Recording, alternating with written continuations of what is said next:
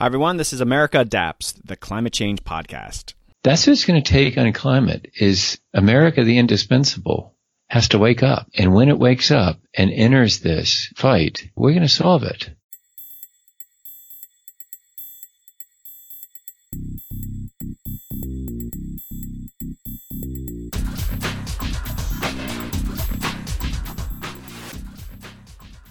Hey, Adapters. Welcome back to another exciting episode. I'm Doug Parsons, your host of America Adapts. That quote that kicked off this episode was from Representative Bob Inglis. Bob is the executive director of RepublicEn, a nonprofit organization that supports free market approaches in addressing climate change. This was a fun episode, folks. Okay, a little more background. Bob used to be a Republican congressman from South Carolina. He served 8 terms in a House seat in a very conservative district. Let's be clear, Bob is a conservative, but he has a fascinating history. Bob famously lost his House seat in a Republican primary, partly because he came out in support of addressing climate change, a position his constituents voted him out of office for. After leaving Congress, he started RepublicEn to give a voice to conservatives who want to take action on climate. Also in this episode, I interviewed 3 other conservatives who are representatives of the work that RepublicEn is doing in other parts of the country. You'll hear their stories on why climate change became an important topic for them and the challenges of working on this issue when most of your party is hostile and even in denial of the threat of climate change. These guys are trailblazers, and you're going to love hearing their stories. Okay, before we jump into our conversation with Bob, let's hear about a free market solution to climate change.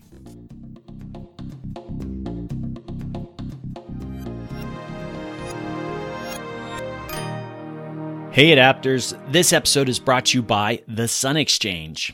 The Sun Exchange is a solar microleasing platform that allows you to earn an income while solar powering the world. Through their online platform at thesunexchange.com, you can purchase solar cells for as little as $6 and then lease those cells to be installed on the roofs in sunny emerging markets. You'll get paid a monthly income for 20 years for the electricity your cells produce, and the internal rate of return is estimated to be 10 to 12%. The Sun Exchange is giving America Adapts listeners a free solar cell when they make their first purchase. All you have to do is visit thesunexchange.com/adapts, and you'll receive a free solar cell when you make your first purchase. For more information, check out the links in my show notes.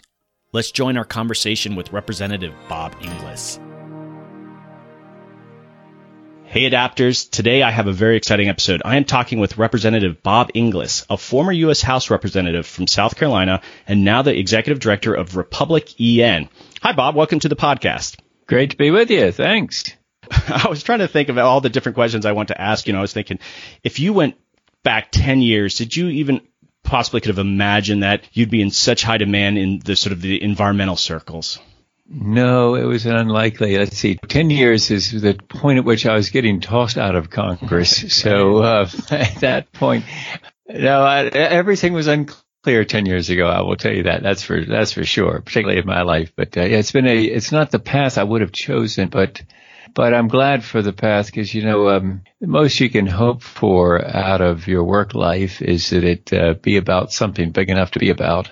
That was surely the case in Congress, you know, because in Congress, every day is filled with mission and purpose. But my days now are filled with something big enough to be about, which is trying to address climate change, along with many, many other people that are doing similar work. So it's big enough to be about. So I'm grateful for the path. Not the one I would have chosen, though, and not the one I attempted to be on, but this is the one I was given. So I'm glad for it. Well, I don't want to lose track, and we're going to jump around to some different issues here. But what is RepublicEn, and what's the group all about?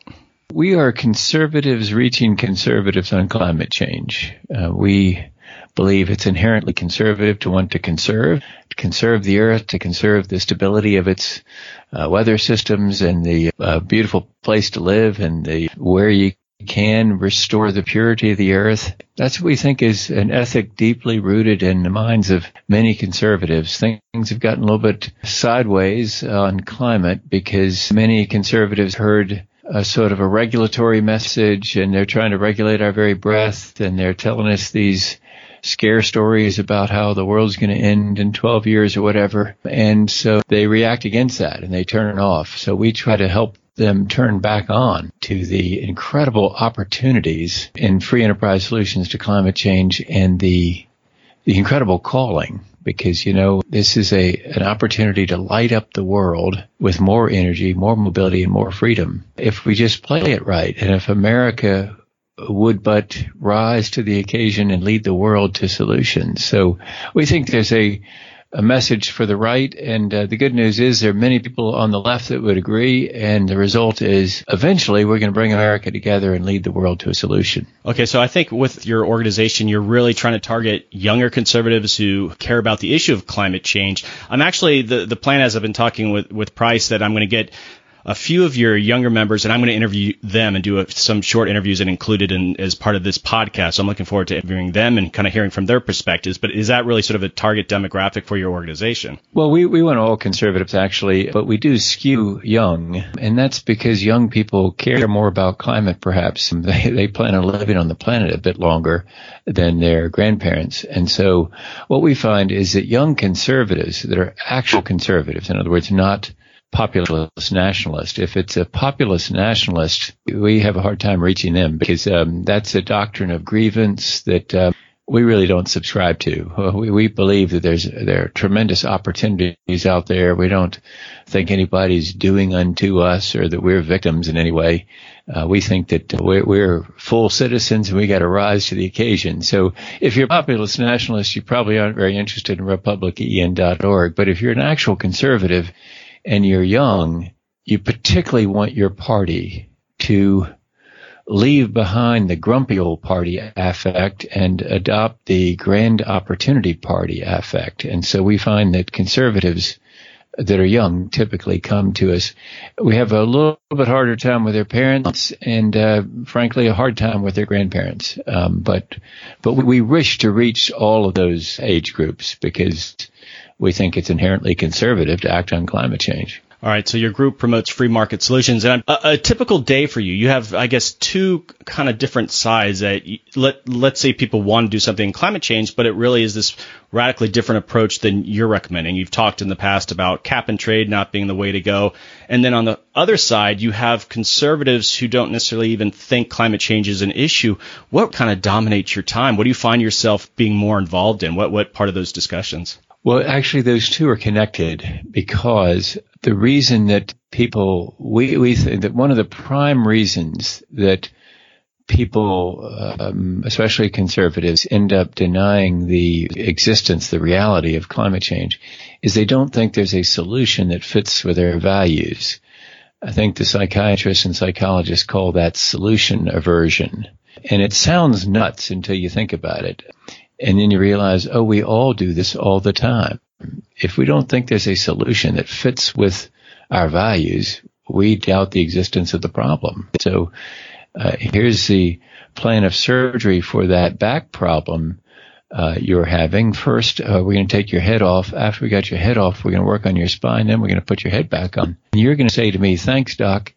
I'm feeling a lot better. I don't have a back problem because what you've just described is nuts. You're not going to take my head off. And so what conservatives heard about climate is that they're going to attempt to regulate everything. They're going to destroy the economy. They're going to regulate our very breath. And they want us to do that because of climate change. Well, the solution is anathema. So I must not have a problem. So those two things you just enunciated are actually connected. And so what we strive to do is say, okay, let's start talking about solutions. Let's show you the solutions. And the example I often give is just the power of free enterprise innovation. And this is geared toward conservatives, but there's so many progressives that would agree with this that, you know, the example of cell phones and this technology you and I are using right now of Skype, it didn't exist, you know, what 15 years ago, but it exists now. And so my first cell phone was a bag phone for my 1992 campaign. It worked in two of the three counties that I was seeking to represent. It cost about $1 a minute to talk on, and the battery didn't last. You had to keep it plugged into the cigarette lighter, and it was in a bag with a cord on it, and you picked it up out of a cradle and you talked on the phone if you had $1 a minute.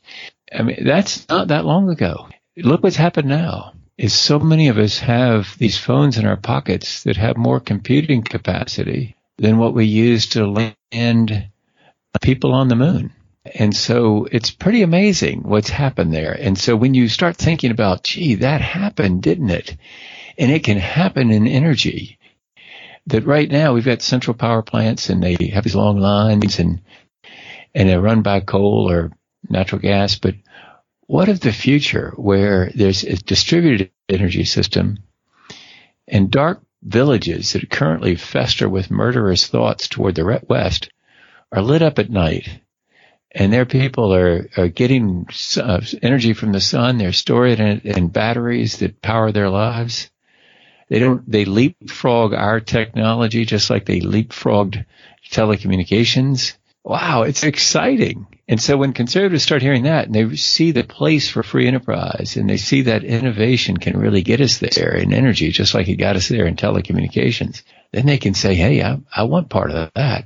You've spoken out quite a bit on the cap and trade that they tried to pass. I think it was like 2009. What are your thoughts in comparison of that cap and trade and, you know, going back a bit further with the first President Bush's cap and trade associated with, you know, the acid rain issue? What were the differences? Why that seemed to be a popular approach. It had a bipartisan approach. And can you tell us the differences? That in its own way is kind of like a big government approach. Why were those different?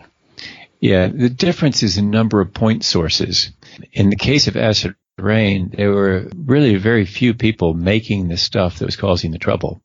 You could get them in a typical hotel ballroom and say, okay, now guys and gals, here's the cap. You trade underneath that cap.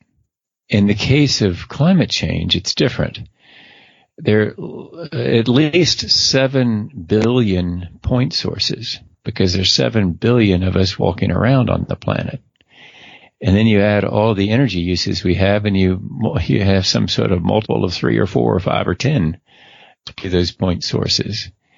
And so you can't fit those people in a hotel ballroom, and you can't say to them, here's a cap, now trade underneath it. We think it's much more simple, really, to just say, here's a price on carbon dioxide. We're going to attach that price. And we say, let's have America start that. We start it, and then we basically make it in the world's interest to follow us by saying, you're importing stuff to America? Fine. You'll pay our carbon tax on entry through our ports. Oh, you don't like that? You want to challenge us in the World Trade Organization? Go ahead. You're going to lose based on precedents in the chemical industry. After you've lost, and you're still paying our carbon tax on entry, now make your own decisions. China, do you want to continue to pay our carbon tax as a tariff on entry into the United States? Or do you want to collect your own carbon tax in China, in which case your goods would come through our ports without any adjustment, and you'd have the money in Beijing?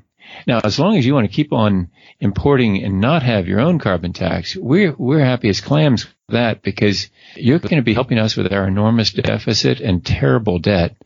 But you probably are going to find it in your interest to collect that tax at home. And then the whole world is in on this. And then you have those 7 billion people I was just talking about seeing the true cost of energy, the fully internalized cost, as the economists talk about it. In other words, no more dumping into the trash dump of the sky for free. Now you got to pay the damages you're causing there. Just like when you take trash to the city dump, if you're a trash hauler, you got to pay a tipping fee for the space you're taking up. That's a solid conservative idea that also progressives understand and agree with. Is, you listen, you're taking up space in our city dump. You got to pay for that space because we're going to have to build another dump after you filled it up, and we don't want to pay more taxes in order to do that. You got to pay for what you use. Same thing in the sky. So you use up allotment of carbon in the sky. Well, pay for it. And then that changes economics of all of the competing technologies to the incumbent fuels. And the reason those challenger fuels currently need props, subsidies of various sorts, is that the biggest subsidy is being granted to the incumbent fuels because they're not paying that tipping fee. So if you assess them with that fee, then all those competing technologies become more economic. And then you have us in the liberty of enlightened self-interest, 7 billion of us, seeking our self-interest, seeking that innovation, It makes sense at that point. And then all kinds of new technologies become possible. And like I said, this is obviously high-octane, conservative, free enterprise talk I'm giving here. But it's also what many progressives would agree with, is that we need the dynamism of the free enterprise system at its full speed in order to solve climate change. Well, I want to come back to some of those discussions, but I want to step back and just a little bit more about your history. So you're from South Carolina, and you represented the district there, I think, at two separate occasions. But tell me a little bit about that district in South Carolina. What was it like? What were the people like? It's a wonderful conservative district with people who believe in hard work and saving and investing and honest work. And I keep on coming up with words that indicate work ethic, because that's what I kept hearing from employers. I remember asking a ball bearing manufacturer why they came to South Carolina. And they said, well, we figured that the textile industry would be declining and that there's a strong work ethic here. And so, yes, we don't have any steel manufacturing here. We don't have their suppliers, if you will, here. But they said we knew there'd be a great workforce with a real work ethic.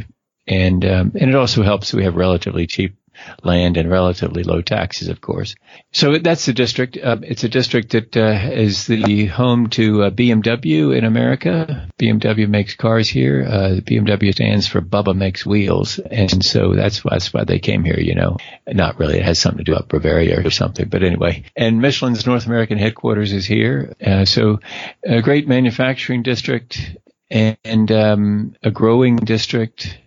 And a place also rooted a great deal in faith and family, and a great place to raise kids. Really a district with an awful lot of future to it.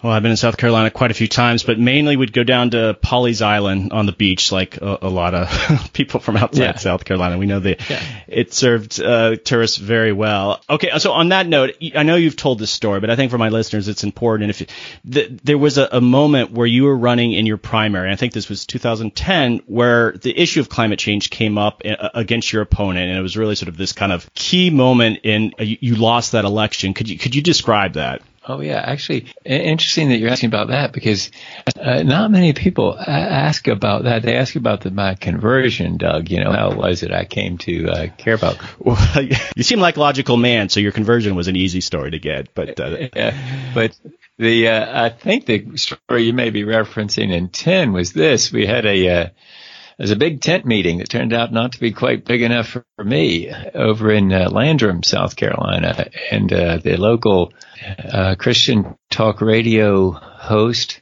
asked, yes or no, is climate change real? And what would you do about it? I had a terrible habit of answering questions. And so I said, yes, it's real. Well, boo hiss came the crowd.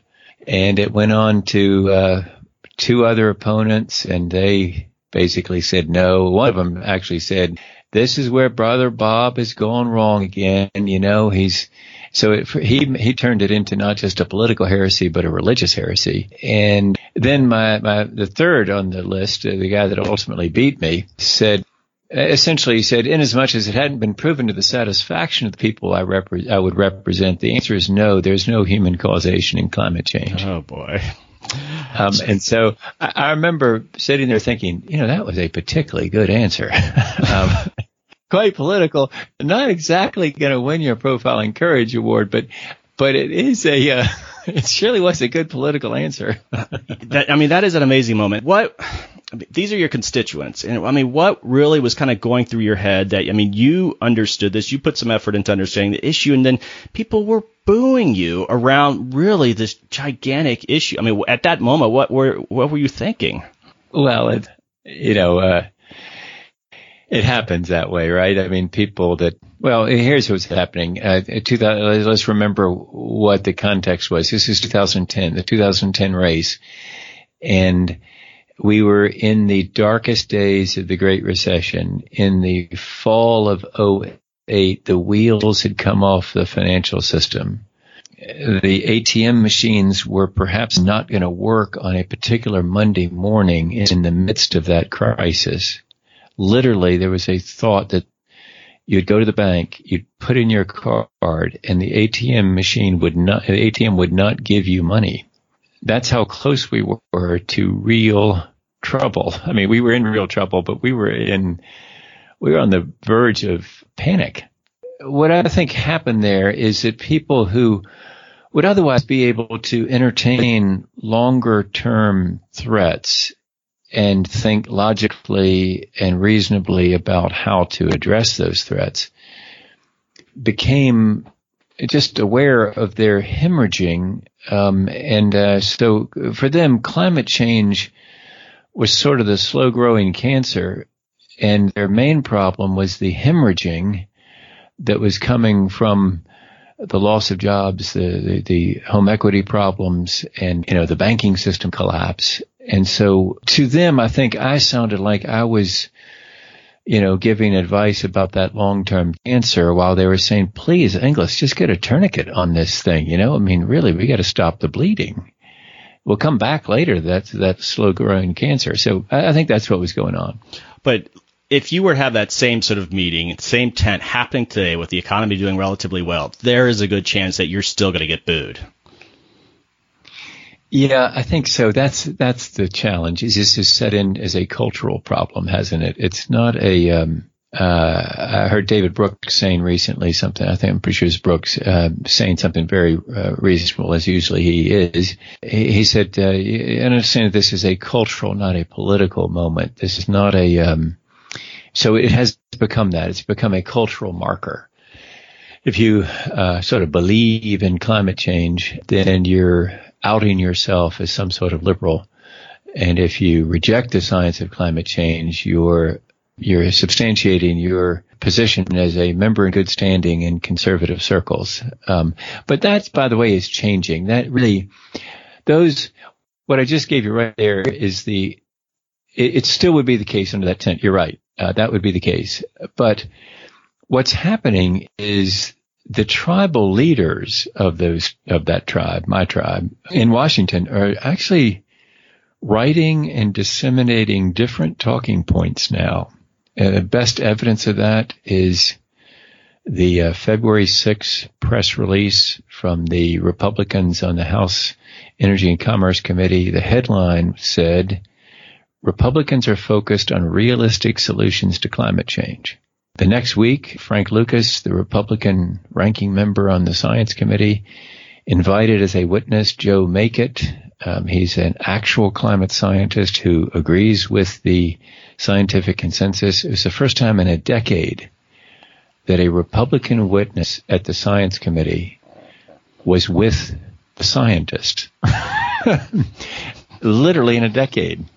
So there are some guys and gals in Washington trying to disseminate, just have printed up these new talking points, and they are distributing them. But they haven't gotten down to the tent yet. That tent still has the old talking points. And so that's our job at RepublicEn.org, is we're trying to help the people in the tent hear the new talking points.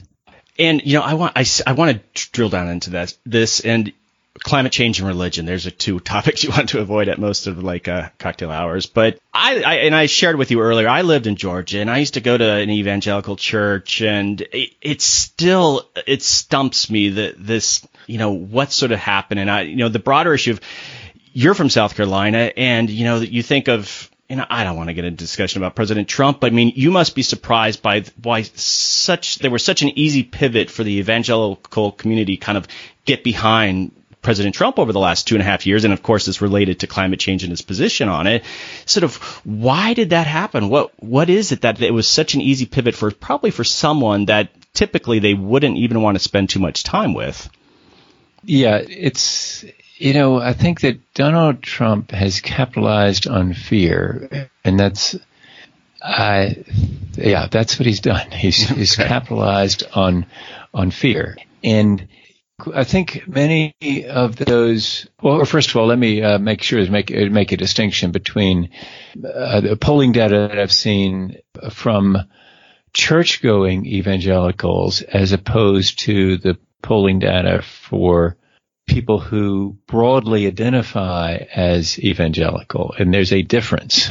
those church-going evangelicals. In other words, people that actually are part of a faith community that are actually trying to read the book and live the love there, they're actually not as enamored with Donald J. Trump as the folks who describe themselves, and it's just an oxymoron, but as cultural evangelicals. I don't know what in the world a cultural evangelical would be, because the whole idea of being an evangelical is bringing the good news maybe to people who have not yet heard it. So it seems rather strange to consider oneself culturally evangelical, but there are apparently a lot of people out there who do fit that oxymoronic category.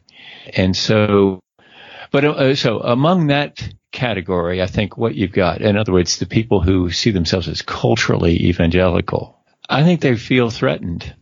They feel that the left is telling them how they should act and believe and speak, and they are rejecting that. And they have found in Donald Trump somebody who is more in your face than they would ever choose to be themselves, but they sort of see themselves as being protected by him in sort of in what I see is a strange sort of way. But for them, I think what they're seeing is, well, we need somebody who's that mean. You know, my law firm in Greenville, South Carolina used to represent Bob Jones University, and Bob Jones, the Junior used to say that if you're going in the devil's courtroom, you need the devil himself to represent you. And so he chose one of my former partners, who's now dead, who was who smoked like a chimney and drank like a fish and cussed like a sailor.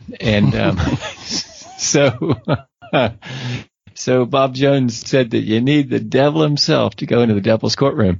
And so I think for a lot of those cultural evangelicals, that's who they see Donald Trump as. Is my former law partner, who said now sadly dead, but he a very senior guy, aged out, I guess.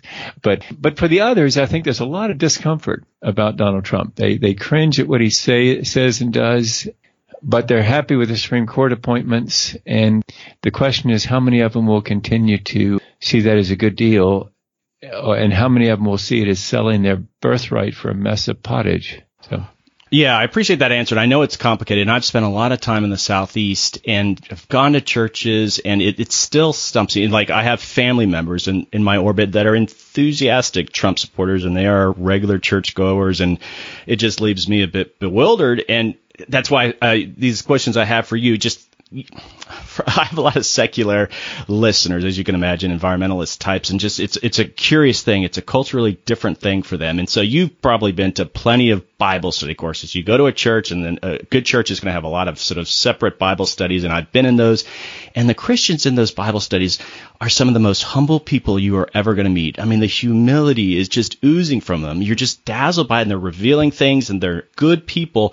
But then they step out of those Bible studies, and then you start talking about these bigger issues. And let's say it's climate change. All of a sudden, they are the experts. And there's this arrogance that just rears its head. And for me, it's just you went from being this humble Christian servant to just pretending that you know the nuances of atmospheric science. Why is there that sort of giant kind of contrast?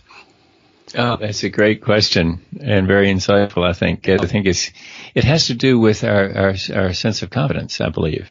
I think what you're seeing there is when they're in that Bible study, they were confident about the grace that they were reading about in those words, and they believe in those words, and therefore in that confidence, they're able to show uncertainty or show vulnerability. But when we're basically confronted with something that we're not sure of and that we think might be beyond us, we quite often, I think, reach for something that, and particularly when somebody is standing over us saying we're stupid, that causes us just to dig in some place and to get louder rather than to get more open. You know, I don't know about you, but if I'm on the short end of an argument with a family member, I typically just get louder, right?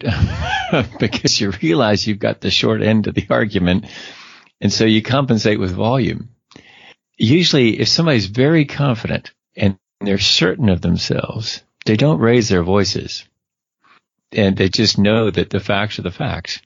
And so I think that explains it. It's actually an insecurity that's causing the compensating reaction of volume and false certainty, because they're really not certain, but they just are feeling attacked. And part of, for many of your listeners, if you describe them as secular environmental types, let's say, it may be a point of instruction there, or an application, as we say, in a sermon. This would be the sermon application is, if you're on the left, is there some way that you could turn down that threat perception for that evangelical you're talking to? I mean, could you figure out a way to not threaten them so much, not stand over them and say, you're stupid, you're the last kid in the class to get it? Because it's not very winsome to do that to them. For example, the thing, I mean, this seems extraneous, but people, they'll hear it. I've had that happen to me repeatedly. People get a sense of evolution. Oh, my, the question of evolution. Oh, my, we got to get with that. We got to figure out whether he's a believer in evolution or not. And they don't realize it, but there is a Church of Evolution, and it is just as evangelical as a standard evangelical church. In fact, they have some of the same practices. You've got to come down front while we're singing all 17 verses of I Just Evolved, and you've got to sign the statement saying that you believe only in a godless evolution. There could be no creator. It's only godless evolution, and you must believe that. Okay, so there's no actual Church of Evolution, and there's no actual song, Just As I Evolved. But it really is like that. And so when you present somebody who believes in a creator with that insistence that you accept fully the concept of godless evolution, you're threatening them.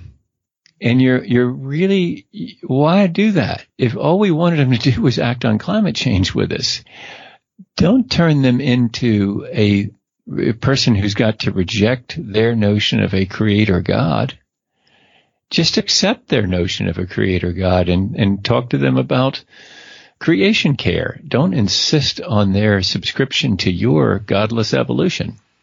I get that, and I know that happens a lot, but just my experience, I've worked with environmental groups and a lot of different people in this space, and most of the time it seems like our side bends over backwards. When I worked in Georgia, it was an environmental group, and when we went out, there was just no calling anyone stupid. We were just really going out of our way to want to work with people and sort of meet their needs. And so I don't know. I think I disagree somewhat. That happens out there. Maybe there's some groups out there that are really just being very aggressive, but I think there's a lot of rank and file groups working on these issues that are being very respectful.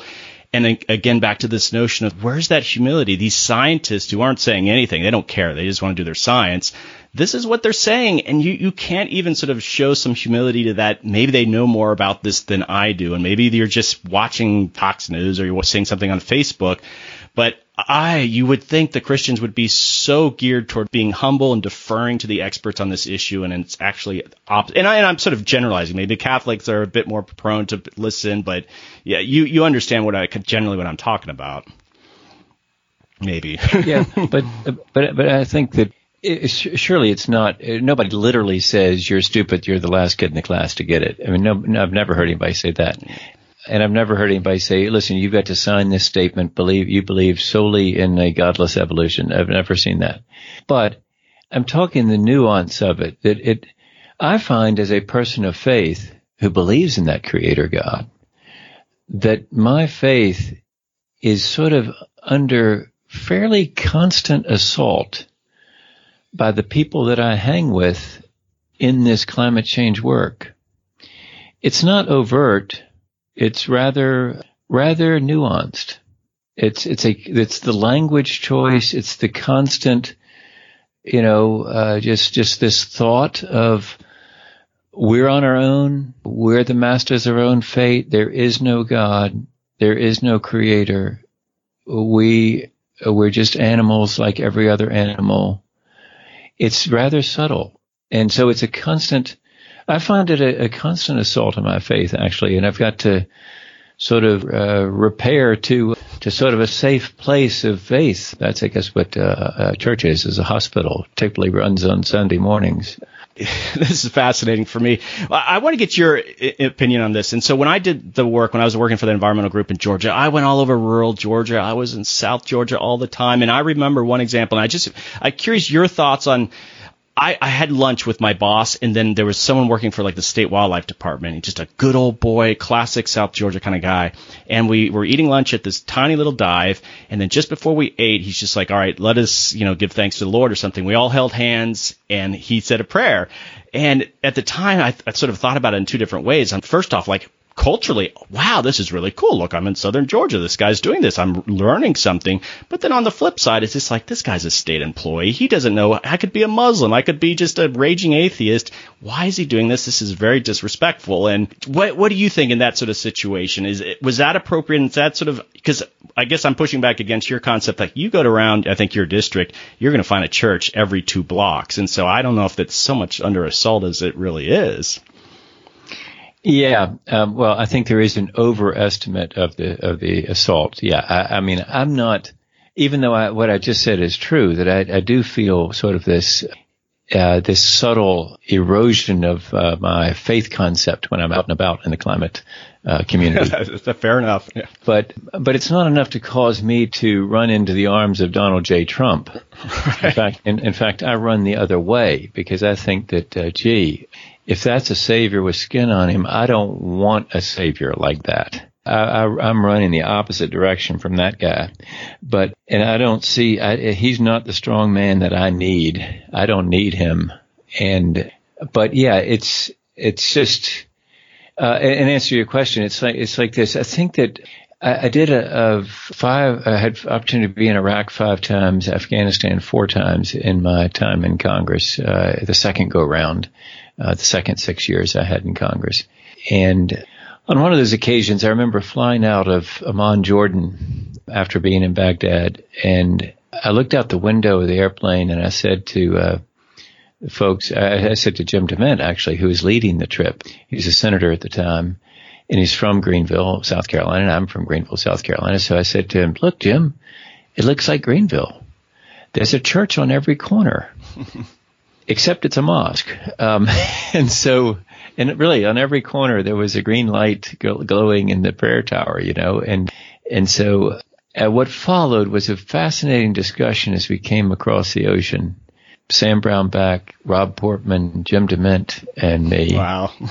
And we talked about, really it's where I formed a real strong notion of the problem is when you couple faith with power. The genius of our framers of the Constitution was they wanted faith free, but without any state power. Because when you put faith and power together, you trash the state and you, I think, destroy the faith even faster than you destroy the state. And that's what's happened in the Middle East, is you have a terrible state. And you have a corrupted faith because of the coupling of faith and power. Faith must be left free, and it's a free volition. It's your choice to believe or not to believe, and no one should force you into a choice or into declaring some allegiance to one faith or another. It's just all free, and if you do that, then you.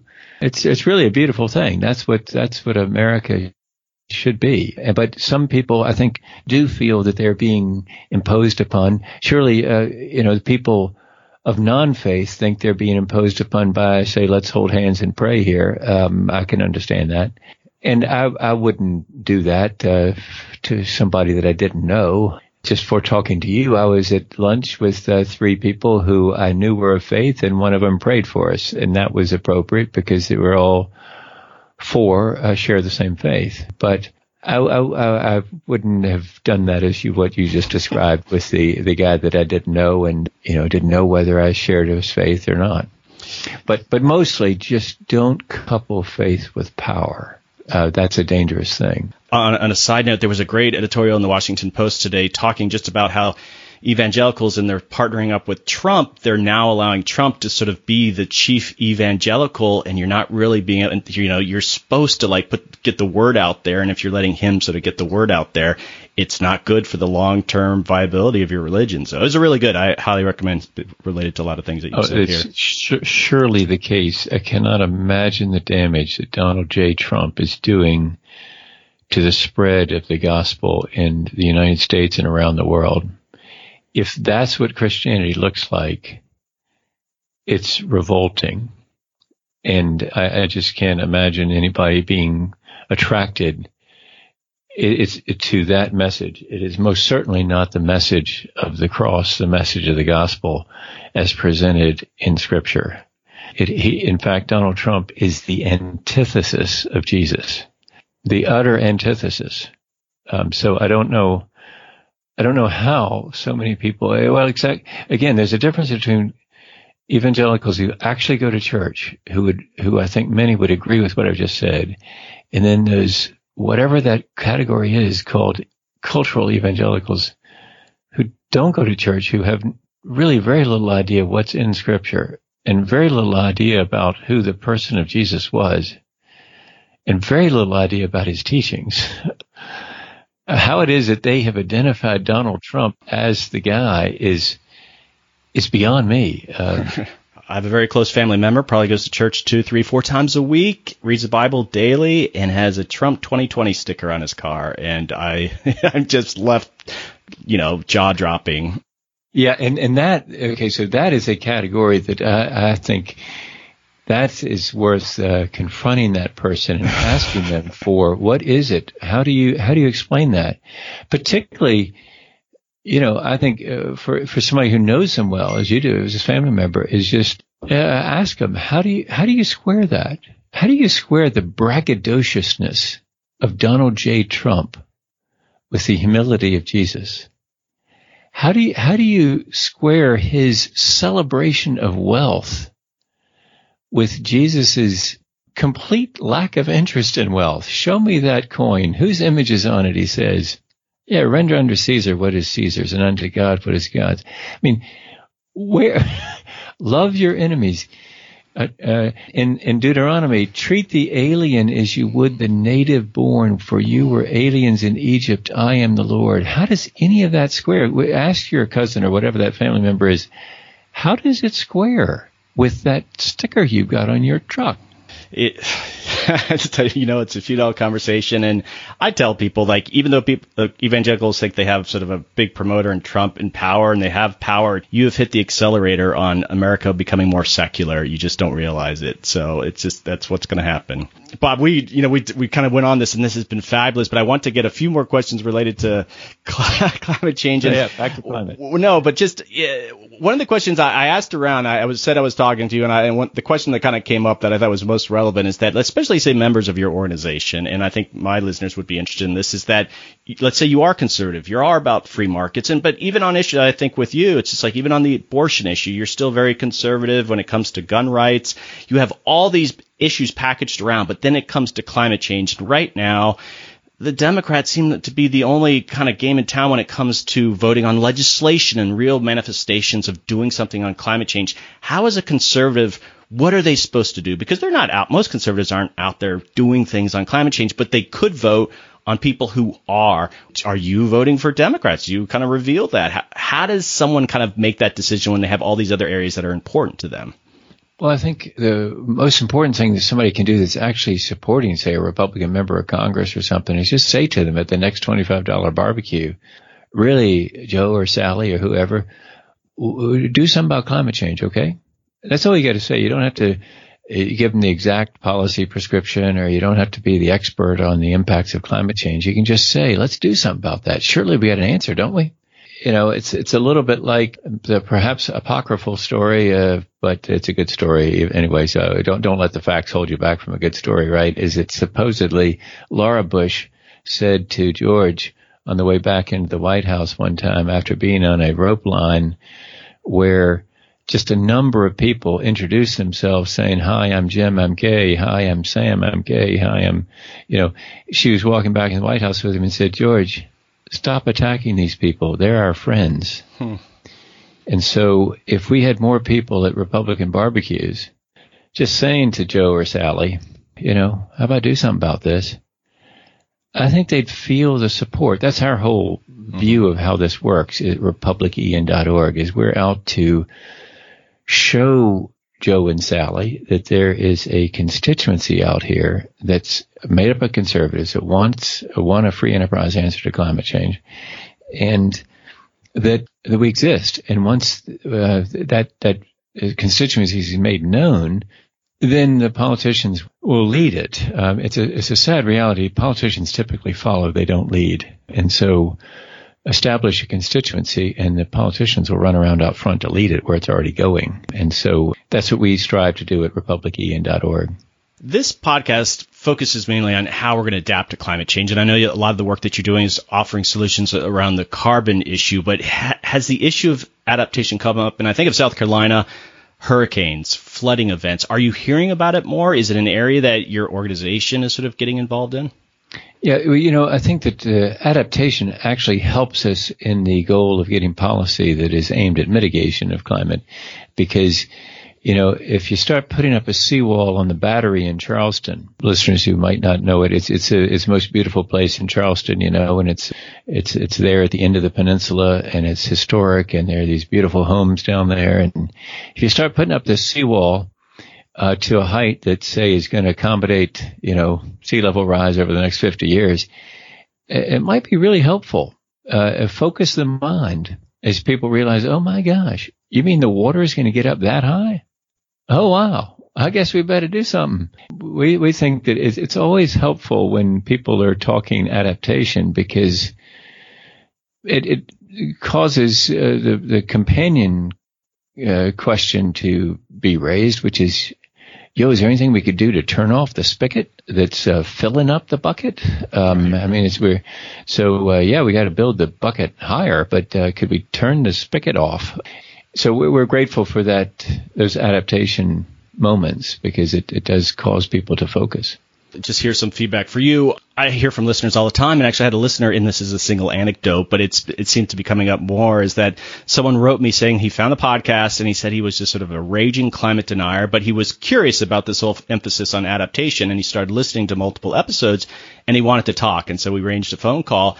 And he said he pivoted from being a climate denier to just more of a skeptic with more questions, but definitely open-minded. And the way he explained it to me was like he really liked what I was talking about with this. I don't talk about the science rarely at all. It's just we're beyond that. It's just like, well, how are we adapting to it? And he really liked the proactive nature of those conversations. There wasn't sort of the barking at him. And that was very enlightening to me, and I hope people in the adaptation universe kind of think that the way to true mitigation will be through adaptation is that you start, we're having to deal with it now. Well, let's not, like you said, keep digging a hole here. Your organization, I hope it becomes a tool for you to talk about it. Yeah, and I think it's back to that question about agency or efficacy and the overcoming of the solution aversion. What I think you gave that listener is some hope that there were some solutions out there, and then that gave them the ability to more honestly engage with the question about climate changing because. Yeah, it gives them the hope that there's something that can be done rather than, you know, well, what we know from our colleagues at George Mason University, Ed Maibach and Tony Leiserowitz at Yale have done, you know, this great studies, Global Warming Six Americas. And what they know from that study is that over all six Americas, from dismissive Dan to alarmed Alice, you know, these six personality types they've identified, is if you increase the sense of efficacy, you increase engagement over all six of those personality types. So that's what you were doing. You were making it so that there's a talk of solutions that seemed practical and available. And then it caused perhaps that listener to be able to engage. I want you to give some advice to my listeners. I have people that when I have these conversations when I go to conferences and such, is that when people are out there working with local governments or working with farmers, they're literally on the ground doing adaptation, resilience-related work. Many times they don't even mention the words climate change. They'll be like, oh, we're going to have to make this area more resilient to flooding, and they kind of purposely avoid it. And I don't like that. I think in some ways you're being condescending to those people. You think you're being respectful. You think you're not trying to create any friction. But at the same time, if you're ignoring that kind of elephant in the room, you're actually being condescending. And suddenly people are going to kind of, I think, understand this. What would you recommend to them as they're talking to people around these issues of adapting to climate change? Should they even mention climate change? Yeah, our view at RepublicEn.org from our inception has been we don't shrink from the science and we don't shrink from calling it climate change. And we also just go ahead and call it a carbon tax. I mean, it's okay if you want to call it a fee and dividend or whatever, but it's a fee or no, it's at the end of the day, it's a tax. It's just that we're pairing it with a dollar for dollar reduction in other taxes or a dividend, so there's no growth of the government, and we're applying it at the borders so we get the whole world in on it. So yes, it's a carbon tax. Yes, it's climate change. And yes, the science is real. I think that the reason that I would generally agree with what you've said is that if we're going to have a solution at the scale of the problem, then we need to name the problem. It's not just a flooding problem of this particular field or this particular town. It's a problem of worldwide scope, and it needs a worldwide solution. And we need to get busy because, yeah, you can fix this flood right here, this flooding problem for this particular town. But, Greenland is melting. And 1/3 of sea level rise that we've experienced is because of that. And if it accelerates, there's going to be more. And when low-lying dwellers pick up and move in mass migration patterns into neighboring countries, some of which don't like each other, you can see some real clashes, and some of those are nuclear-armed states. So this is serious business, and we ultimately need to be talking a solution at the scale of the problem and not trying to hide it from people. And, it seems to me that, it's sort of like, but I mean, it's understandable why it is that we would delay or why we would look for small things. We've done this before. In World War II, for example, we were giving Winston Churchill some boats, some ships on a Lend-Lease program. We were encouraging him on, Winston, keep your head down over there. The bombs are falling, and it wasn't until we were attacked at Pearl Harbor that the sleeping giant was awakened. And that's when Winston Churchill knew that he had won the war, is that Americans have now come into it, and it was going to be over for Adolf Hitler. That's what it's going to take on climate, is America the indispensable has to wake up. And when it wakes up and enters this fight, we're going to solve it. And now, are there baked-in problems? Yes. It's sort of like we've been smoking a long time, and then we got to have emphysema probably. We might have a little bit of lung cancer. But it always makes sense to stop smoking. And so now is the time to literally stop smoking with fossil fuels and figure out a way out of this thing. Yeah, solution at the scale of the problem is what we need. We are in sort of a dark time right now, but I have a feeling we're going to come roaring back, and that's the optimistic side of me. So you follow these things legislatively. Best case scenario when it comes to something big on climate change, be it a carbon tax, maybe even a cap and trade. I know you don't support that, but what's sort of like a likely pathway of something serious happening on climate change? Do you have any sort of like predictions? Well, yeah, by the way, a well-designed cap-and-trade program, one that doesn't involve all the complexities and the free giveaways and the lack of effective border adjustment like Waxman-Markey did, a well-designed carbon tax and a well-designed cap-and-trade system have very little difference between them. Both are trying to establish a price on carbon dioxide. Is that going to happen in the current Congress? I doubt it. Really, my only hopes for this current Congress are two things, and they're largely being met, thankfully. One is legitimate hearings and productive hearings, and that's happening. And the second is an increase in funding for ARPA-E kind of programs, energy research kind of programs, because what that would do is help show some of these technologies and prove them so that, again, over all six Americas, if you will, from Alarm Dallas to Dismissive Dan and the Global Warming Six Americas study, all of them would see those solutions and increase their sense of efficacy and therefore be able to engage in climate discussions better. So those are our goals for this Congress: effective hearings, thoughtful hearings, which we're having. And then second, what seems to be on the skids for it could happen on the track for happening, which is that we have some increased funding for ARPA-E kind of programs.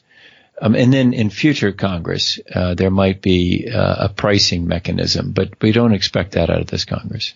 Okay, two last questions. And I've been saying this to nonprofit groups that I interview. Why don't you guys have a podcast? In fact, that was a conversation at lunch today. Oh, okay. We do various things, but we don't have a podcast. You're right. We should consider that. I guess... there's sort of that barrier to entry. It's a low barrier in terms of technology, but it's sort of like how many people are going to be listening? So you gotta launch in faith, do you? And then people start listening and spread the word.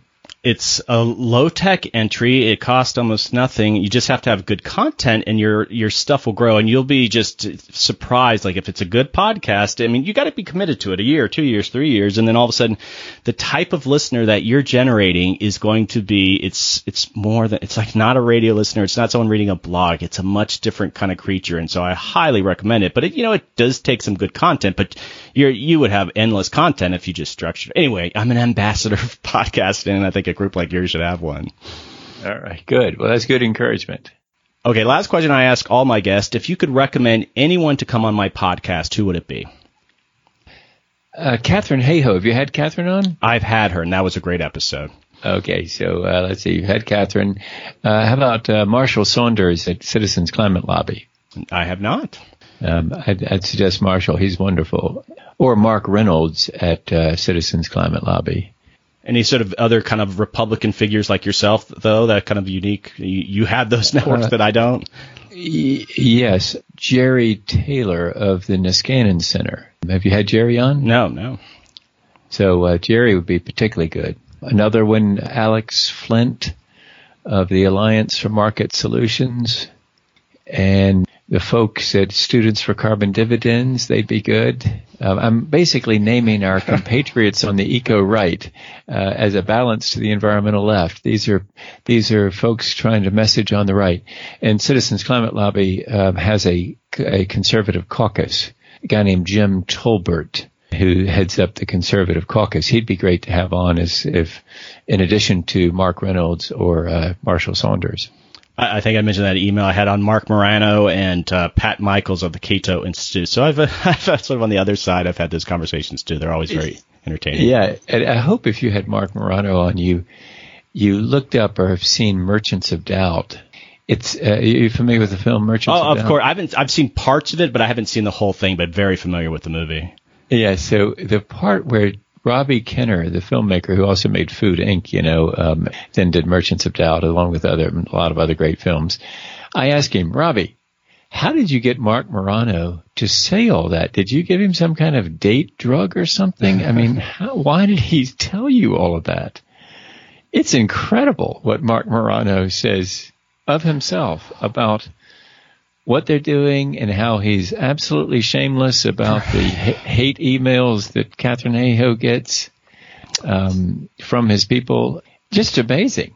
Oh, and then the wonderful one, James Taylor, who is actually Jerry Taylor's brother. James is at the Heartland Institute, and Robbie Kenner has him on film while he's saying something about how, yes, he took 2 courses in economics and 2 courses in science in college, so he thinks he's particularly well suited to discuss climate change. And meanwhile, there's a woman in electric wheelchair who has a driving problem with her chair, and she she drives herself into a wall just as James is saying this. It wasn't intended as a punctuation mark on James's comment, but it becomes a.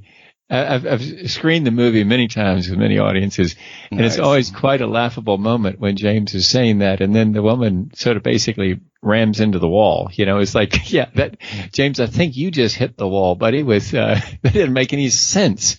2 courses in economics and 2 courses in science, and you think that makes you capable of competing with, say, people that have devoted their lives to understanding climate systems? Well, with Mark Morano, that's actually to date has been my most popular episode of all time because people kind of went behind the curtain. And the whole the thing that we did with Mark is that we set it up. It wasn't going to be a debate about climate change. It was like, what motivates you? And he was really honest. And afterwards, Randy Olson, who's a science communicator who knew Mark, he came on and dissected what Mark had said and saying, this is why he's so effective. This is why he's, you know, crazy. And so people loved that episode because it was really just, what do these people really think? And so it was a fascinating thing for me. Bob, thanks for coming on. You inspire me with what you're doing, and I wish you luck as we need it. We need Republicans to come around on the issue of climate change, but thanks for coming on the podcast. Well, great to be with you, Doug. Thanks so much. Hey, Adapters. I hope you enjoyed that conversation with Representative Bob Inglis. They are doing their part to get everyone thinking about renewable energy. So here's your opportunity to solar power the world.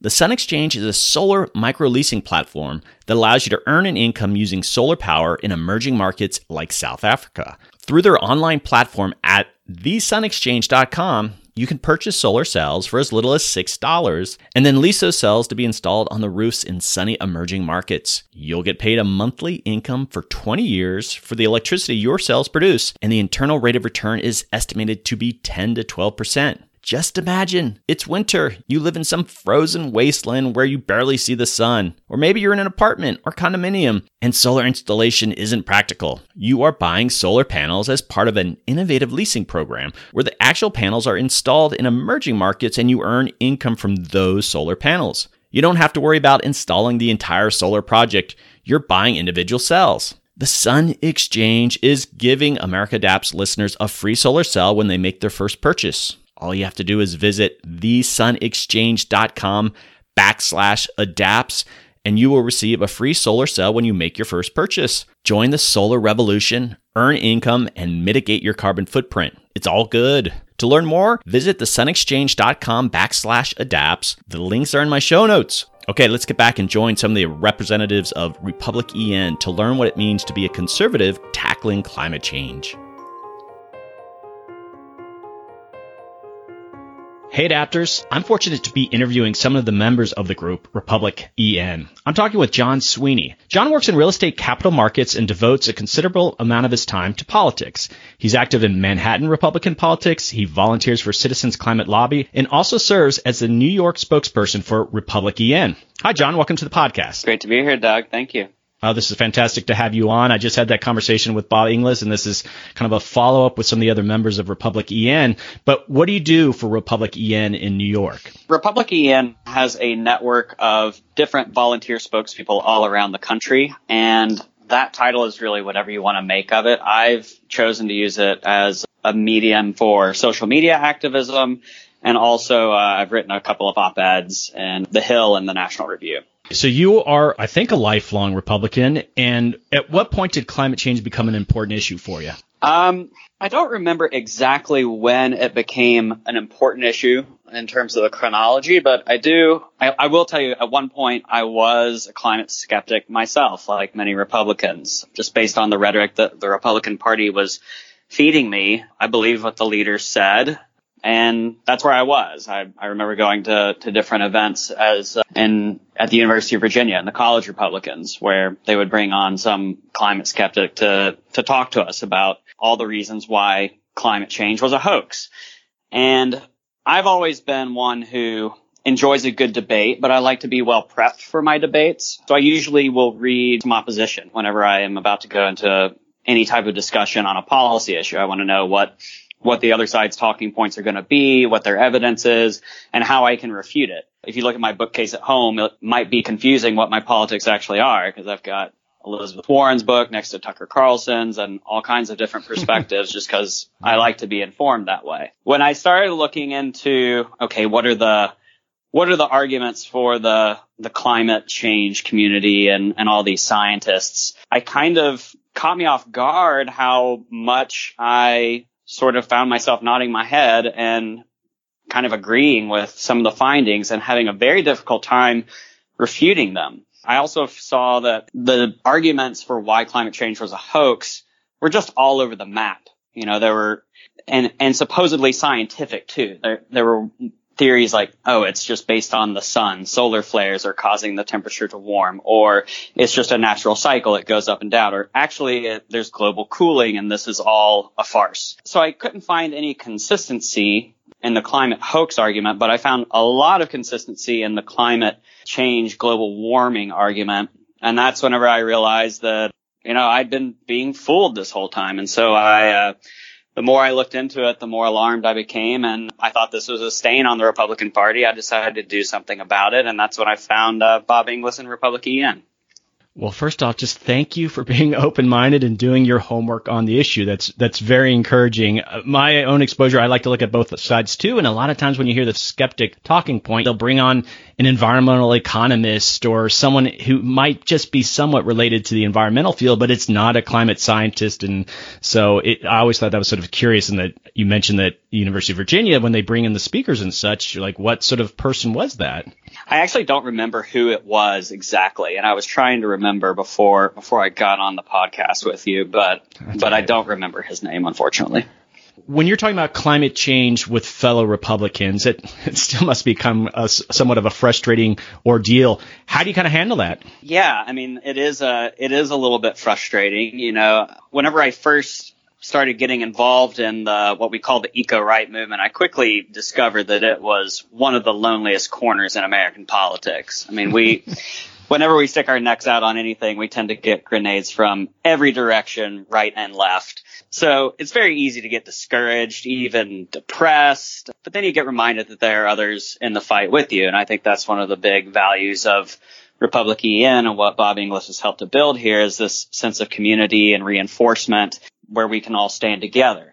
In terms of whenever I talk to Republicans about it, I mean, the way I sort of came around on this issue is I've always kind of returned to the words of Edmund Burke, who's a great conservative, as you may know. He has this quote that society is a partnership not only between those who are living, but between those who are living, those who are dead, and those who are yet to be born. That's sort of the bedrock conservative philosophy. We're working for everyone, not just people who are here to vote for us currently.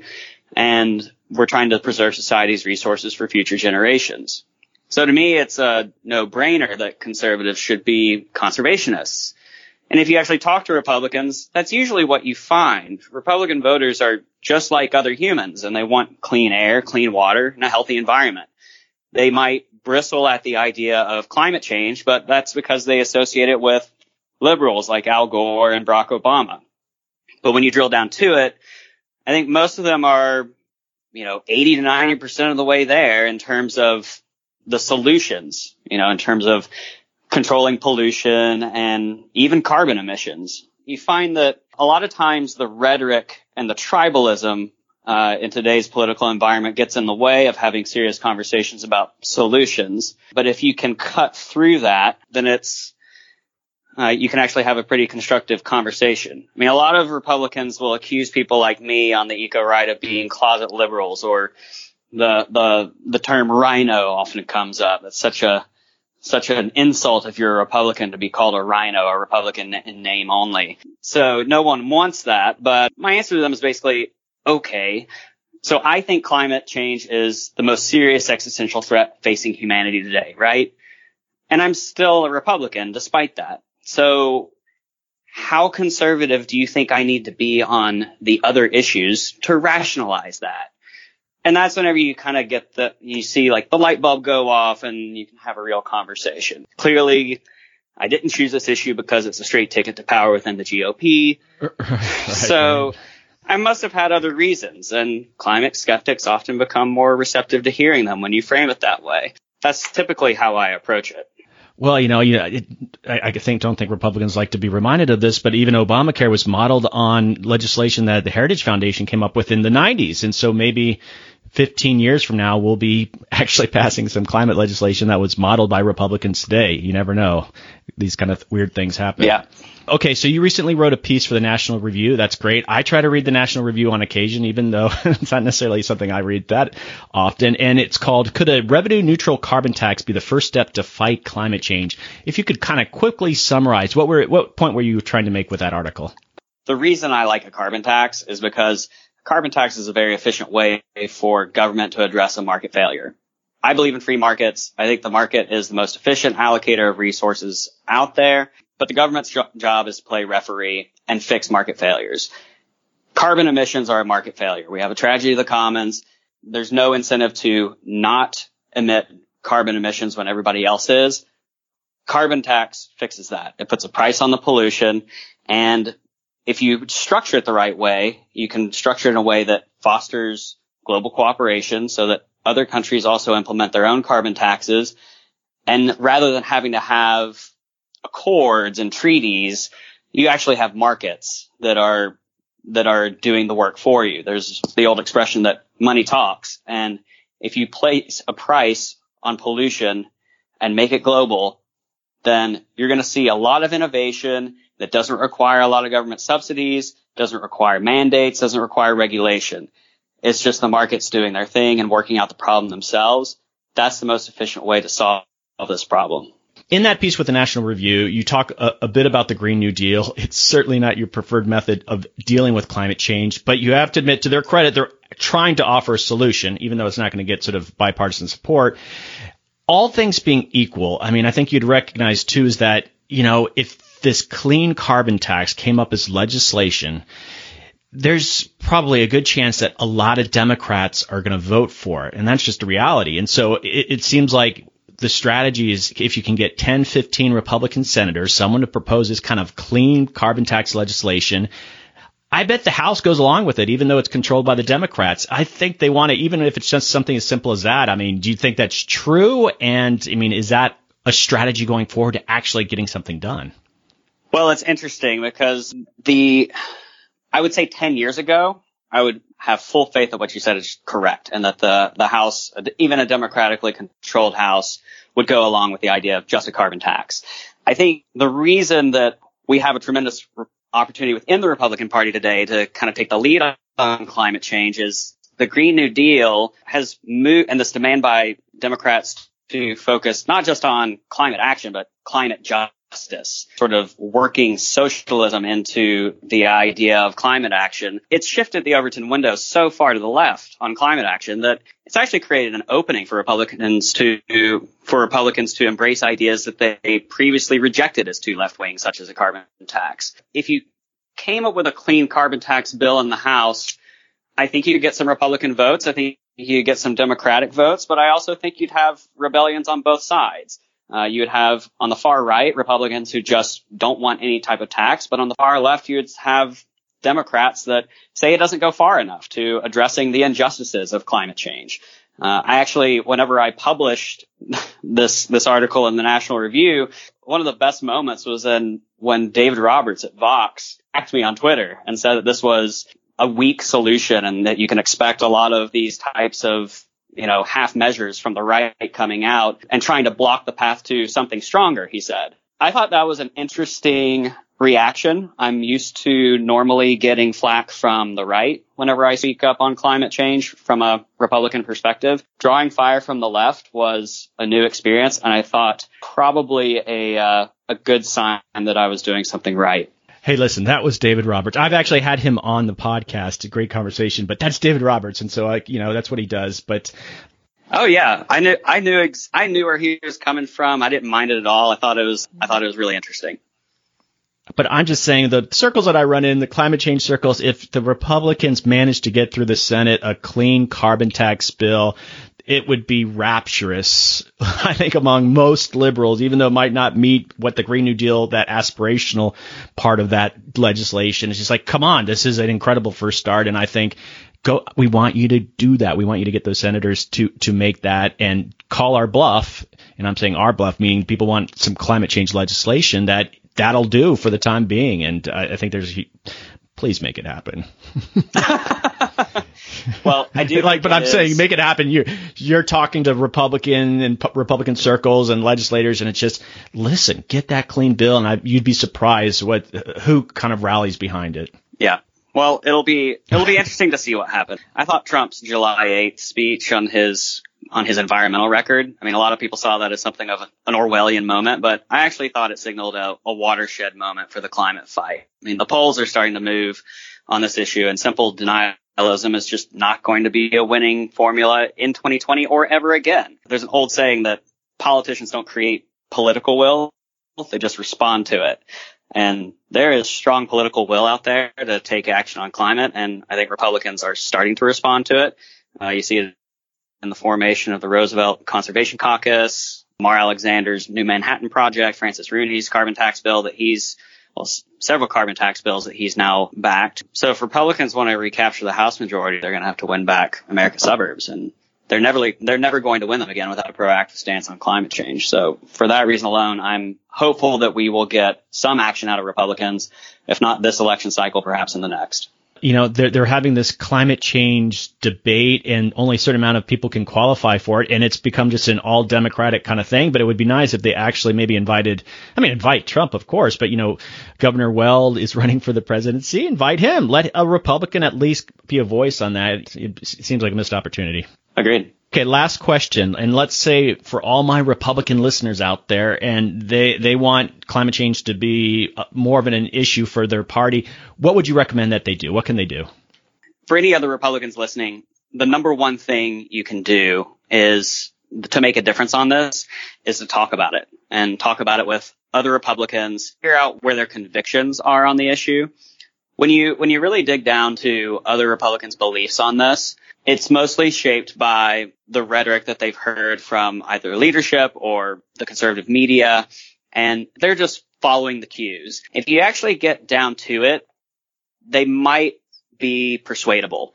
And if you believe in climate change and you're a Republican, you should be talking to other Republicans about it.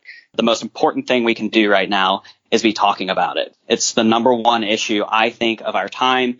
I think history is going to judge all of us based on how we reacted in this moment. I don't want the Republican Party to be the ultimate villain in history whenever it's written on this topic. So if you share that view and you also want us to do something and want us to change our image, then go out and talk to other Republicans about it. Be vocal, challenge them, and see if you can persuade some people and move some minds. Okay, John, I'm very encouraged by the work that you're doing, and I hope you keep up the good fight. And thanks again for coming on. Thank you, Doug. Hey, Adapters, I'm talking with Chelsea Henderson. Chelsea is the Director of Editorial Content at RepublicEn. Hi, Chelsea. Welcome to the podcast. Hi. Thanks for having me. Okay, Chelsea. So what do you do at RepublicEn? So I take all of the news that's been generated by anyone in the universe that we call the eco-right. So someone who identifies as being conservative and is pro-environment, pro-climate change action. And I make sure that the world knows that these things are happening, these people are doing these things, are taking these steps. And I do that a number of ways. I create daily alerts that we put on the RepublicEn blog that just might say, so for example, I'm doing one right now on Senator Romney, who was on the radio over the weekend talking about why he thinks climate change is important and why he hopes that it's a man-made problem, because then it will be responsive to a man-made solution. Human-made solution. And so I take this information and put it out on a daily basis. And then at the end of the week, I aggregate it all into a newsletter that goes out to anyone who wants to subscribe. And the whole purpose is really just to make people aware that there are good people out there who identify as conservative, who care about the environment, and in particular, care about solving climate change. Okay, so that's a new one. The idea that it's a man-made problem, so there must be a man-made solution. Yeah, I haven't heard that messaging before. That's interesting. So you are a conservative and a Republican, I assume, but please correct me if I'm wrong. But at what point did climate change become an important issue for you? I have always in my career worked on the environment. So I started working in the U.S. Senate back in 1997. I had an entry-level job and was answering phones and quickly worked my way up through a couple of different offices and ended up on the Environment and Public Works Committee. And I, before that, really had not thought of the environment as being my issue. But when you're on the Hill and the next job opportunity presents, you usually take it, especially when you're junior.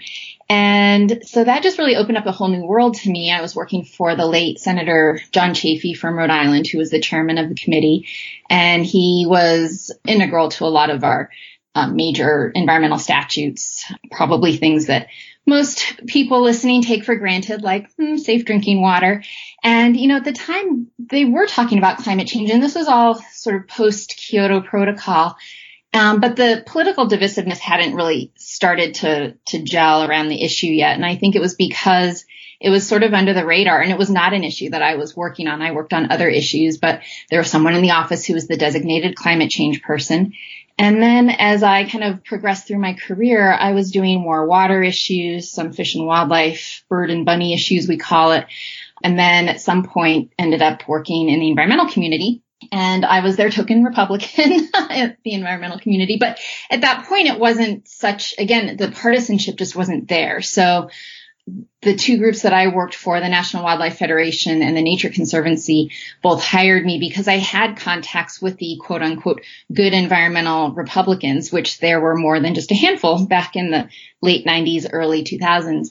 And it was around 2003, the McCain-Lieberman climate change bill, that I got more engaged in climate change. And it was really because it was an all hands on deck kind of situation where we were calling all the offices to recommend that the members vote for this bill. And I was in charge of the Republican offices. And, you know, that was kind of the little bit of a trigger point for me. And then I moved on to the National Wildlife Federation, and again, didn't handle this issue as my primary portfolio. But in 2005, Hurricane Katrina hit, and that was really a game changer for a lot of us, including myself. And we started to connect all of the other issues we worked on, clean air, clean water, lands issues, to what's happening with climate change and how climate change is going to impact each issue that we care about. So if you were an endangered species expert, yes, you care about species, but you have to care just as much about climate change, which is going to impact those species you're trying to protect. And so that was kind of my first real foray into the issue, and I really haven't looked back since then. Wow, what a journey. You've definitely been in the environmental community. And Senator Chafee, I those were the good old days, weren't they? He was a stalwart. He did some good work. So I look at your Facebook page and I see some of the things that you post, but occasionally you get someone that might say something snarky, or they're obviously a climate skeptic. They might be Republicans that kind of find your Facebook page. How do you guys kind of deal with those voices out there that really are kind of contradicting the main message that you're doing?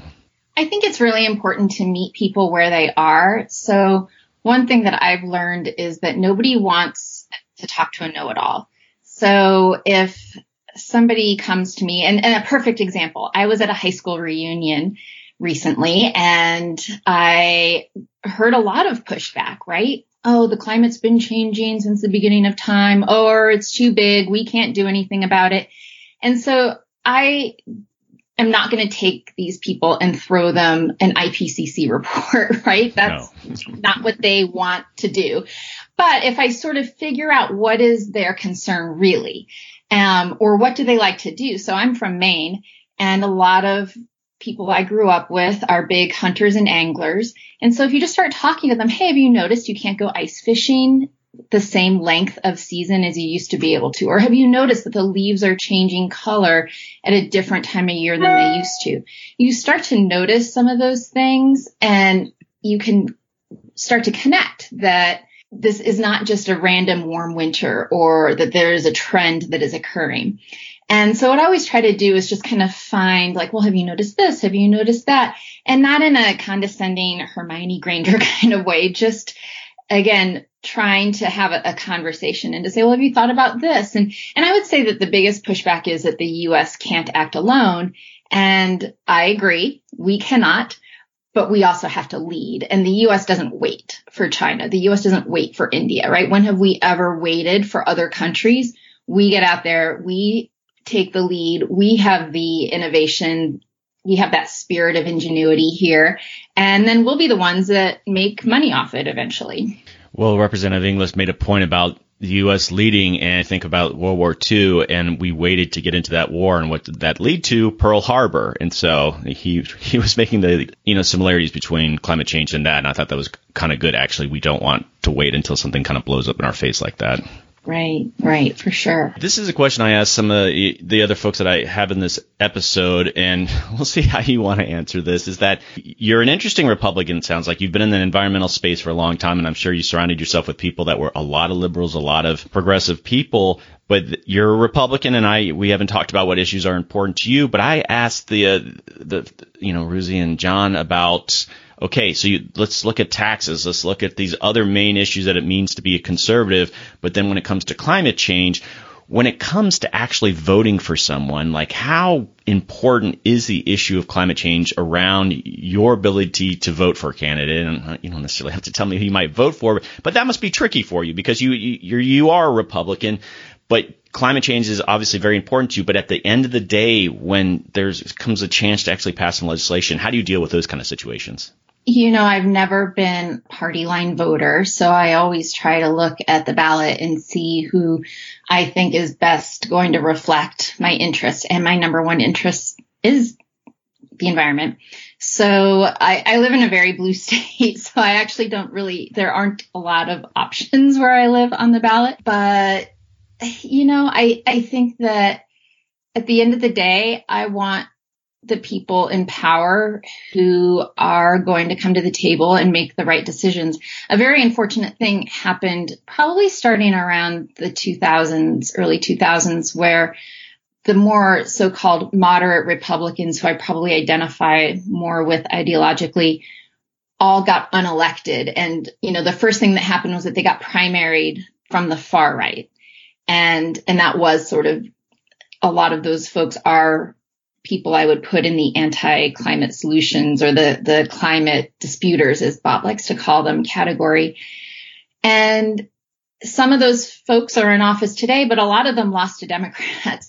And this kind of unfortunate thing happened. I mean, it was more of a polarization of our political space, but also the environmental community who used to work more with these so-called centrist or moderate Republicans, they stopped feeling like they needed Republicans as much because, if the Democratic candidate won, it's a wash, whether it was that person or the moderate Republican when it comes to the environment. And it's really not, right? Because you need someone from both sides.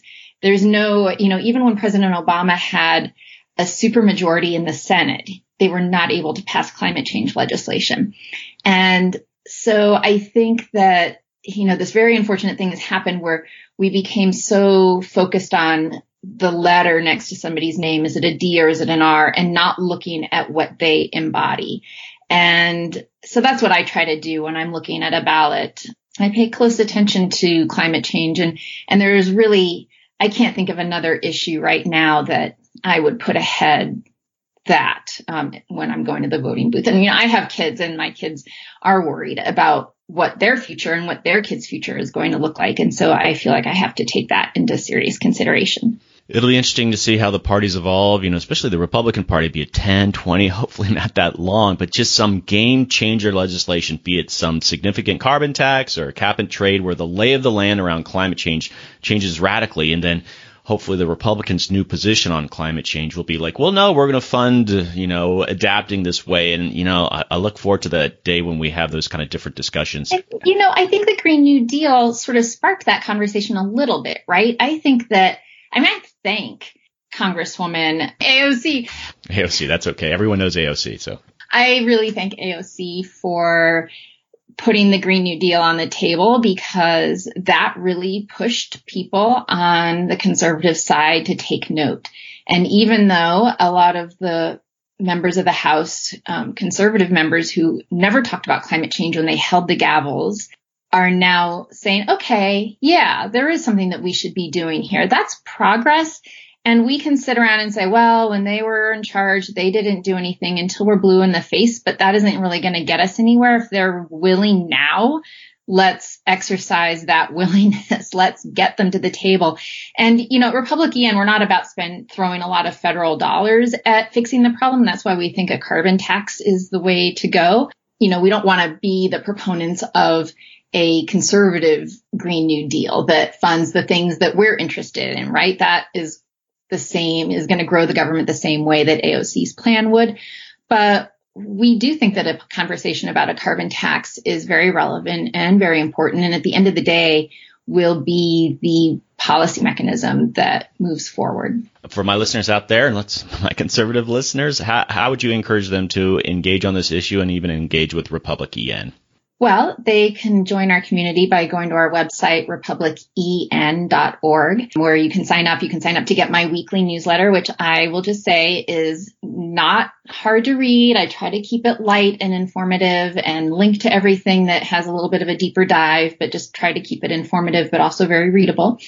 And you get to learn usually about the things I'm doing in my life as well.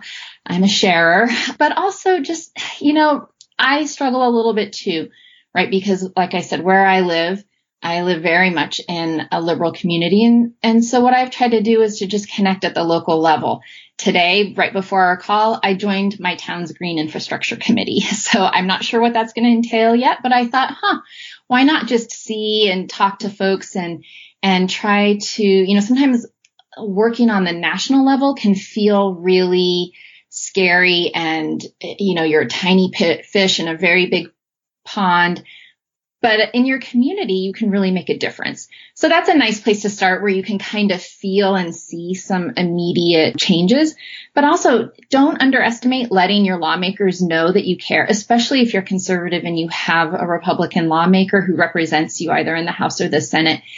Having worked in the Senate for a number of years, I know it does not take many people to email or call into an office to get that member's attention. So you might think, what does my little email matter? It really matters. And so if you and 10 of your friends and 10 of their friends and 10 of their friends all write in and say, this is an important issue, you're giving that person a signal that they should come to the table and be active. And so that's how we're going to make a difference. Okay, Chelsea, thank you so much. It's been a pleasure talking to you, and I appreciate the work that you're doing, and thanks for coming on. Thanks for having me. Hey, adapters, I am talking with Ruzi Fafaii. Ruzi is a businessman and a representative for RepublicEn. Hi, Ruzi. Welcome to the podcast. Hey, how are you doing? Great. Thanks for coming on. Really excited about this episode and sharing your message. And so where are you based out of? I'm in Mount Pleasant, South Carolina, which is basically Charleston, South Carolina. Okay. That's a lovely area there. Yeah. No flooding here. Not yet. The season hasn't kicked in, right?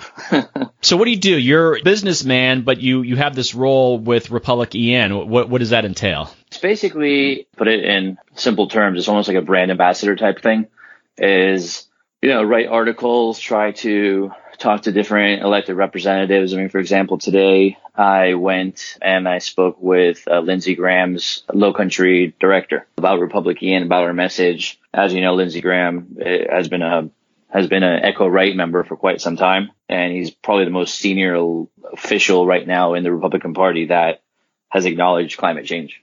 So you are Republican. At what point did climate change become an important issue for you? To be completely honest, when Al Gore was running for president, I did not believe in man-made climate change. It probably started shifting, my viewpoint probably shifted probably by the end of the 2010s. 07, 08 was when, you know, I really started thinking about, okay, well, how much is human activity causing this change? You know, having lived most of the 20s, the 2000s in Europe and the Middle East, I saw a lot of different climates. I went through a lot of different ones. And everywhere I went, you know, they say, oh, this is unseasonably warm, or this hasn't happened in 200 years, or however long, you know, they kept records, or the fire season's gone longer, or it hasn't snowed here in God knows when, you know what I mean? So when you have these conversations throughout multiple territories, you have to start thinking.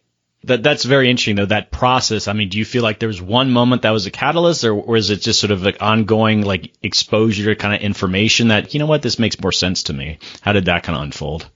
I think it was a combination of both. You know, when again, it's when you're sitting there in you know, I was sitting in London one day and, you know, it just started snowing. And my brother, I mean, we lived there for 20 odd years or something, said he doesn't remember the last time it snowed in London. And you take that, you couple that with what happened in Charleston, like I think 2 years ago or 3 years ago, where it snowed, you know, 5 inches or 6 inches or however much it was. And it hadn't snowed that much in 30 years. Right. So you just take little bits and pieces of what you have. And you know, I like to study up on the subject. I don't like just reading one source and being like, oh, yeah, OK, no, it exists. You know what I mean? So I like studying about it and coming to my own conclusions, really. Okay, so with RepublicEn, it's an organization that talks about free market solutions to the issue of climate change. But when it comes to talking to fellow Republicans, especially in South Carolina, what do you spend more of your time on? Is it trying to propose these solutions, or is it just talking about the basic belief that climate change is even an issue? That's an interesting question. I kind of evolved on my approach towards that. At first, it was, hey, you know what, this is, you know, RepublicEn has a great message. It's a conservative message. Let me try to spread the message and get more people to, you know, see the value in believing in this thing. And I realized people that don't want to believe in something just won't believe in it, right? I mean, it's just that simple.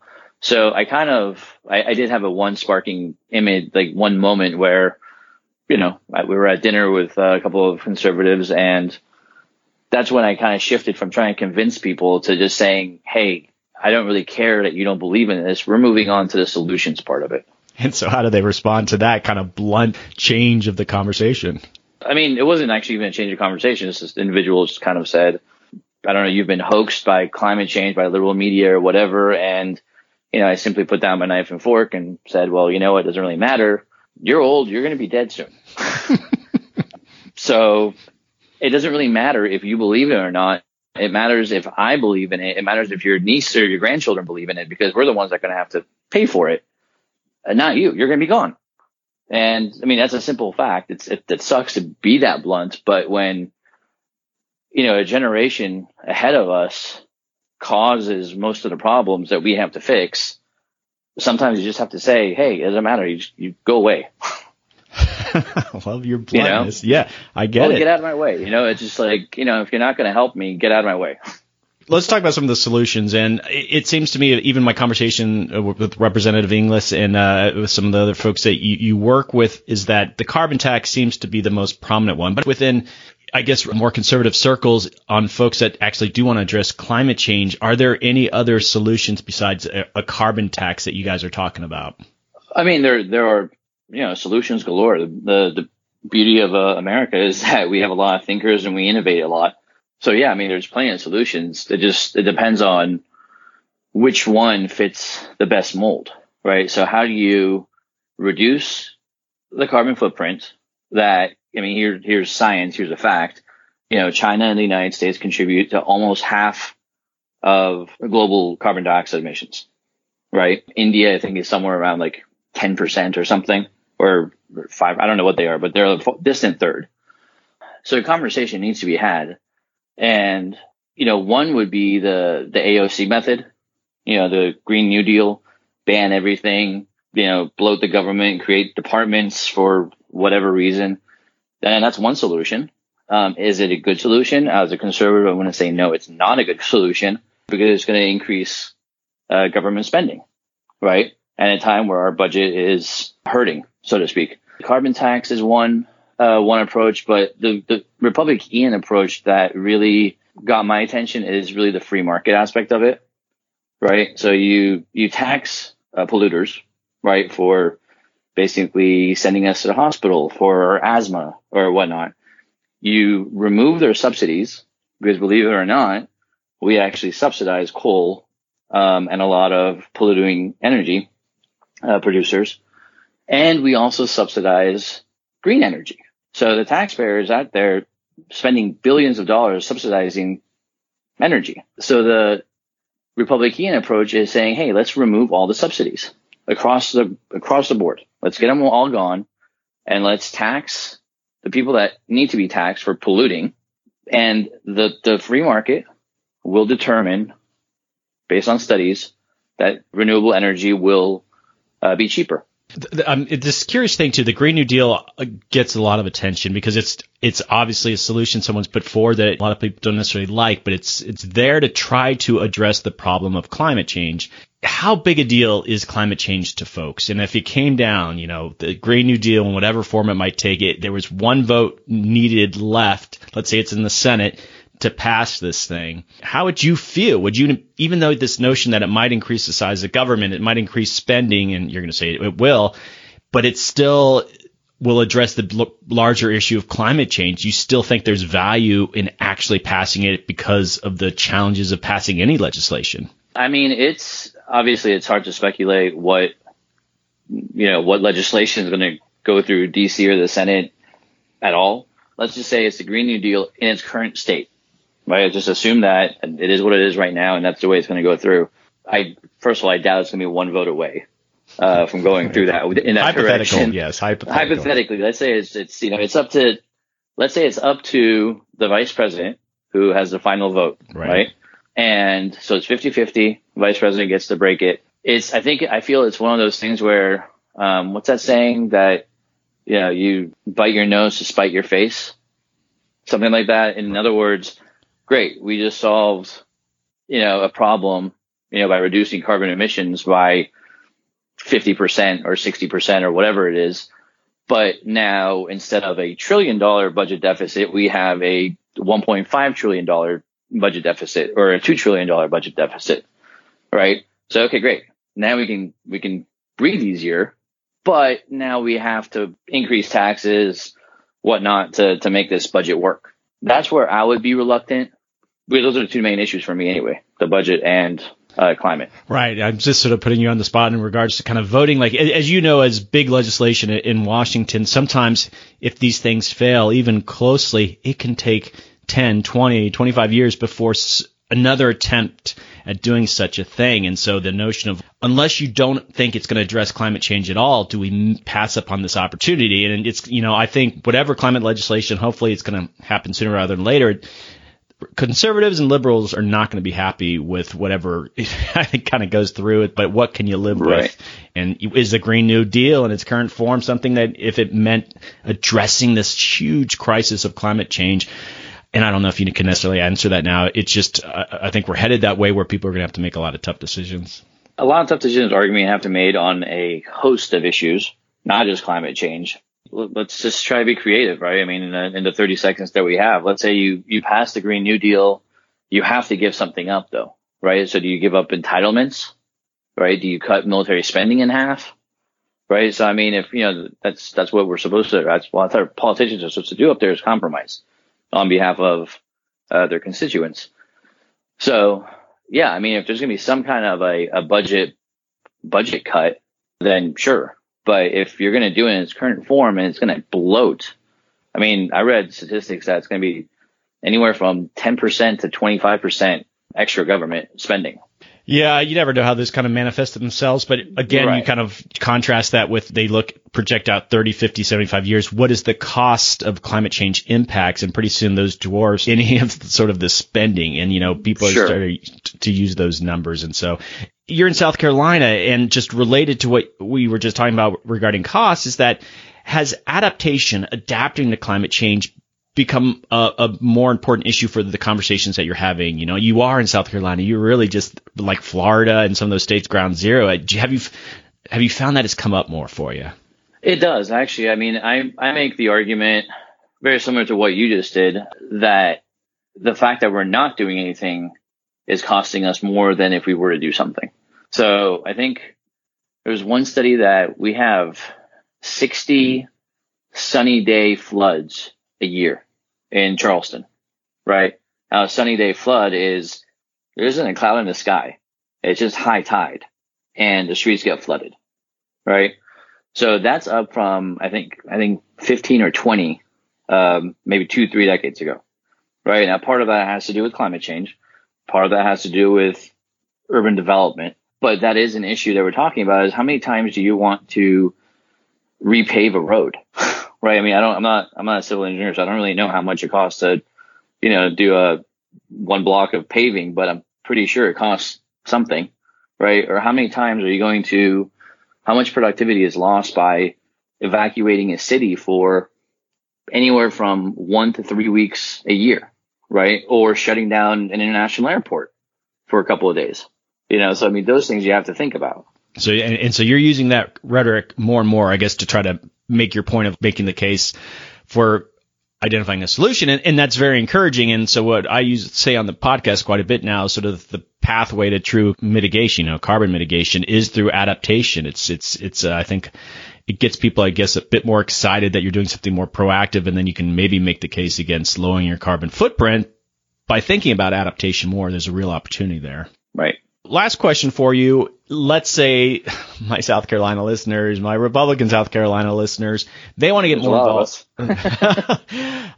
We're going to increase that too after you've been on. Is that what can they do? What if they're interested in learning more about what you're up to? What would you recommend that the next step that they could do to kind of get more involved? Well, I would definitely encourage them to look at RepublicEn.org and reach out to anyone there, including myself, to get involved.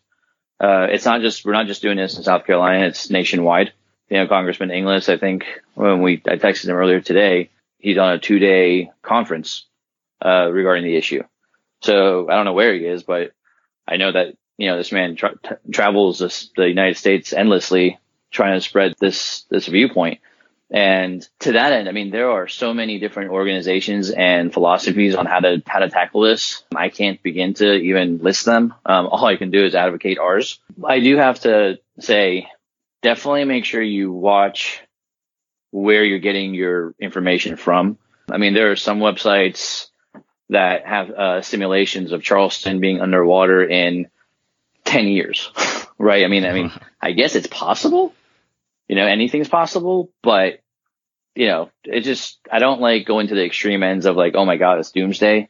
I mean, we're getting close to a point of no return, but we're not there yet. Okay, Rosie, this has been a fantastic conversation. I have a lot of people that are involved in climate change professions in any capacity, and they attend a lot of conferences. They're always looking for panels. They're looking for webinars. I encourage you to reach. A lot of times people are not even thinking, oh, what Republican conservative voice could we get for this? And I highly encourage you guys to kind of reach out to RepublicEn and to people like Rosie that just some great things to say. But thanks again for coming on, and thanks for the work that you're doing. I appreciate it. Thank you.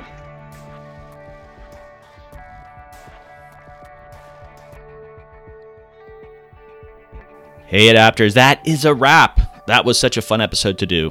I'm inspired by the work that they are doing at RepublicEn. I don't necessarily agree with all their approaches, but that's what's great about having other voices weigh in. They are having a debate about solutions to climate change, not a debate about whether climate change is a problem. We've already settled that. Imagine if the entire Republican Party took this same approach and we had that brain power directed at coming up with solutions. I'm encouraged they are making inroads on this, but they certainly have their work cut out for them. If you're a conservative and want to learn more about what you can do to address climate change, check out RepublicEn's website. I have links in my show notes. And thanks to Bob for coming on. What a fun, enlightening conversation. Okay, don't forget about the resource Podcast in the Classroom. If you're interested in using America Adapts in your classrooms for students or even professional workshops, check it out. It's being led by Kate Bishop-Williams out of the University of Waterloo. Basically, each episode, Kate and a small team listen to my most recent episode, then develop discussion guides that will be available in the show notes. These guides have been a great resource for educators, and we are excited to see them developing to better suit the needs of educators out there. Some travel. I am collaborating with the Massachusetts Institute of Technology, MIT, on an inland migration episode that they are hosting. They're putting on a workshop there. So I'm going to Boston. I'll be partnering with MIT's podcast, Today I Learned Climate, and we're kind of putting together sort of a semi-joint episode. Also, I'm going to Gainesville, Florida in the fall to lead a podcast workshop at a science communication workshop that UF is leading. It's always great to go back and see the Gators. If you're interested in learning more about how podcasting can be a tool in the communication that you do, please reach out. Also, if you and your organization are interested in partnering on a specific podcast, let me know. I just recently did one with American Forest in New York. That was super cool. There are so many stories to tell on this emerging issue of adaptation. Let's see if we can collaborate on a future episode. Also, if you are interested in hearing moi speak at a public or corporate event, I'm really good. I've been doing some keynote presentations, and they're so much fun. I share stories from the podcast and my own professional experiences in adaptation. This will motivate you. It will inspire you. So check out my contact information at the website, americadapts.org. Okay, don't forget you can make a donation to America DAPS. It is a nonprofit organization. You are providing financial support to further communicating what will be the defining issue of this age, adapting to climate change. You can donate at www.americaadapts.wedid.it, but again, links are in the show notes. Okay, some final housekeeping. Don't forget to join the Facebook page and the Facebook community group. The group is growing. We're having some great conversations in there. The group itself is private, but just send a request to join and I will approve it right away. Some really cool discussions are happening there. People are sharing their own work. They're sharing stories that are coming out. Check it out.